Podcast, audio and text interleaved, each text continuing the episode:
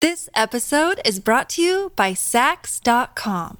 At Saks.com, it's easy to find your new vibe. Dive into the Western trend with gold cowboy boots from Staud, or go full 90s throwback with platforms from Prada. You can shop for everything on your agenda, whether it's a breezy Zimmermann dress for a garden party or a bright Chloe blazer for brunch. Find inspiration for your new vibe every day at Saks.com. Another day is here, and you're ready for it. What to wear? Check. Breakfast, lunch, and dinner? Check. Planning for what's next and how to save for it? That's where Bank of America can help. For your financial to-dos, Bank of America has experts ready to help get you closer to your goals. Get started at one of our local financial centers or 24-7 in our mobile banking app. Find a location near you at bankofamerica.com slash talk to us. What would you like the power to do? Mobile banking requires downloading the app and is only available for select devices. Message and data rates may apply. Bank of America and a member FDIC. Your morning starts now. It's the Q102 Jeff and Jen podcast brought to you by CVG Airport. Start your trip at CVGAirport.com. Time for some of the news that didn't make the news this morning.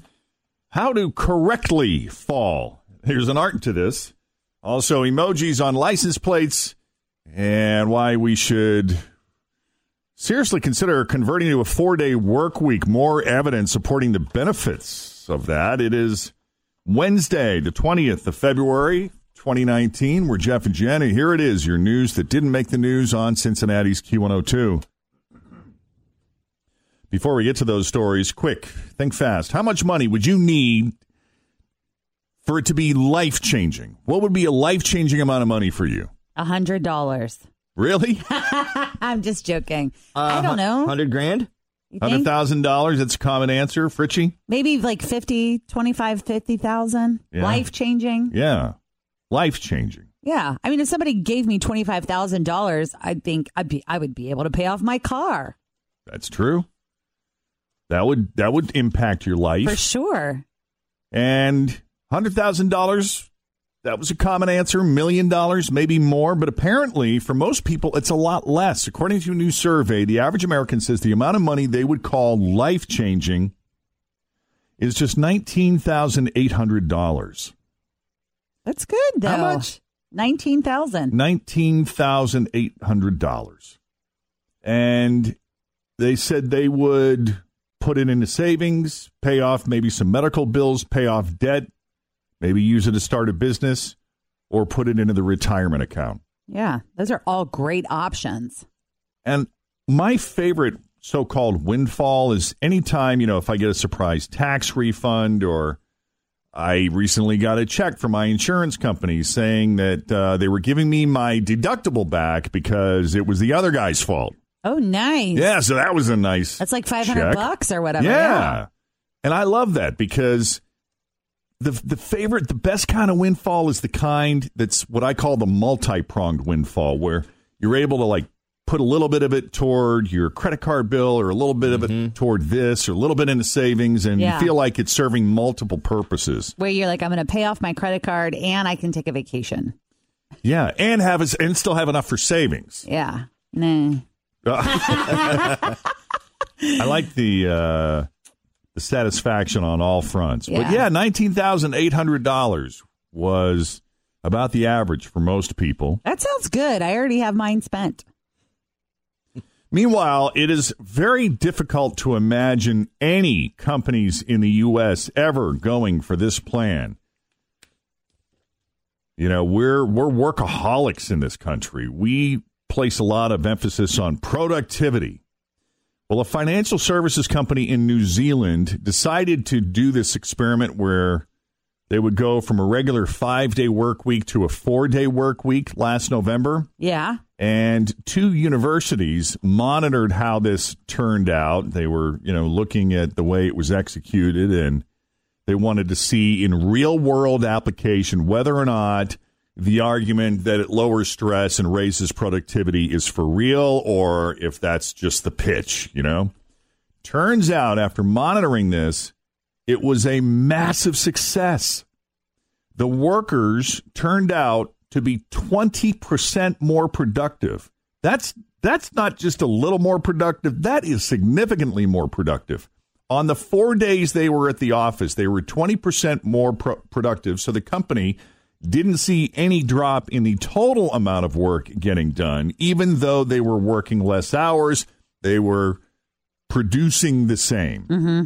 And but the benefit was the staff's stress levels dropped from 45% to 38% and their work-life balance scores went up from 54% to 78%.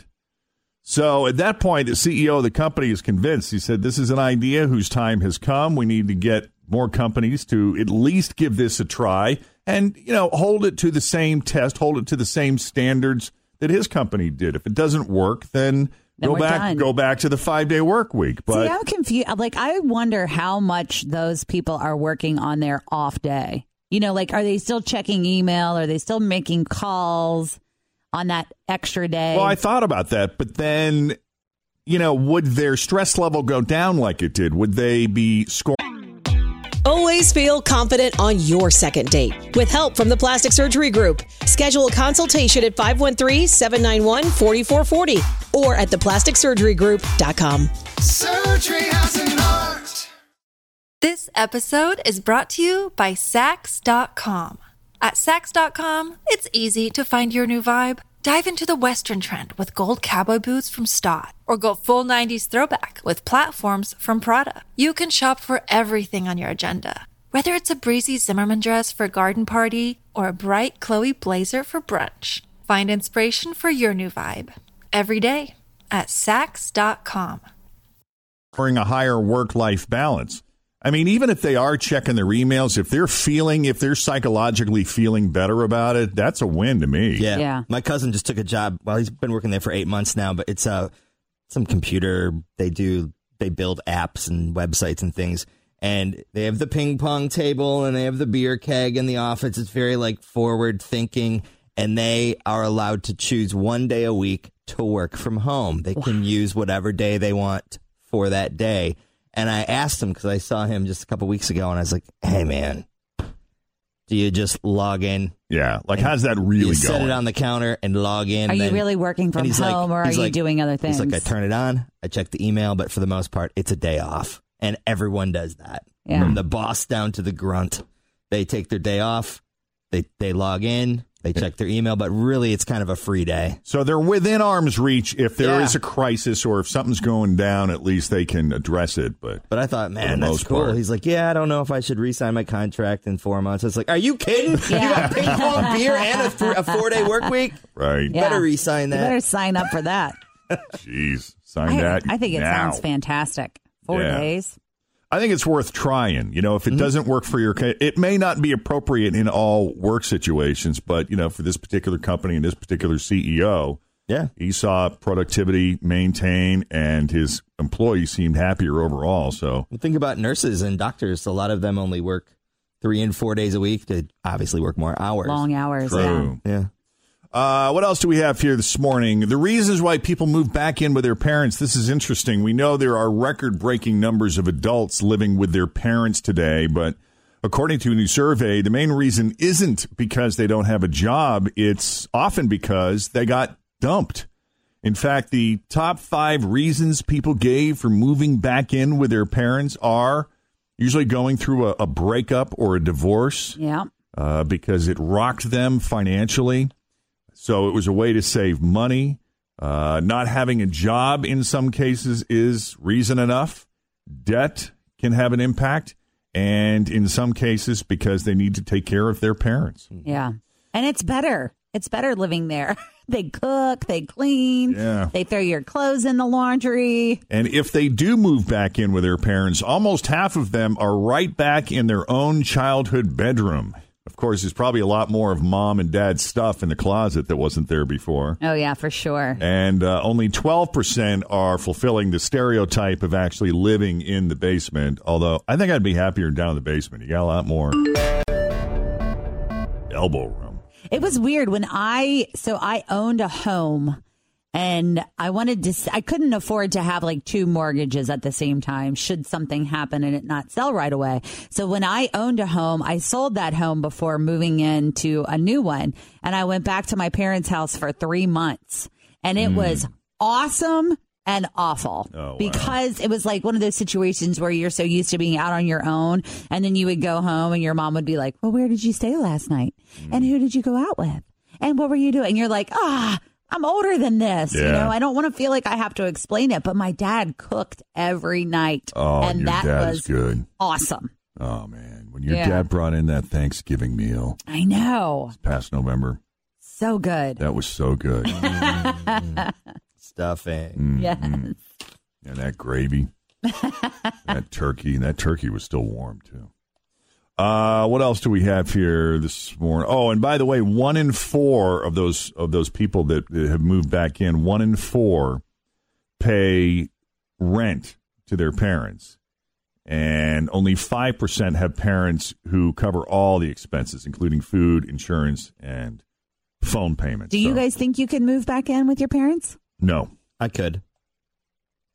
No, I gotta be. I gotta be alone. I gotta be. I gotta be on my own. I just, Jeff's like, I don't want to live with anybody right now. no. Let alone back to my time mom. sharing space with two cats.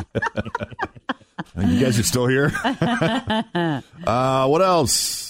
It seems like kids. Kids are picky eaters. How picky is Penelope? Is Penelope a picky eater? She isn't. Penelope she is the not. picky We've one, no? gotten very, very lucky in that aspect. Ah, that's good. Uh, she's usually into like trying most things as well. Oh, good. Just like Mama. Yep. Yeah, it does seem like most kids, though, are picky eaters, regardless of what parenting tactics you use. So, someone on Twitter recently asked people to name the strangest eating habits they had as a kid, and here are the best ones we saw.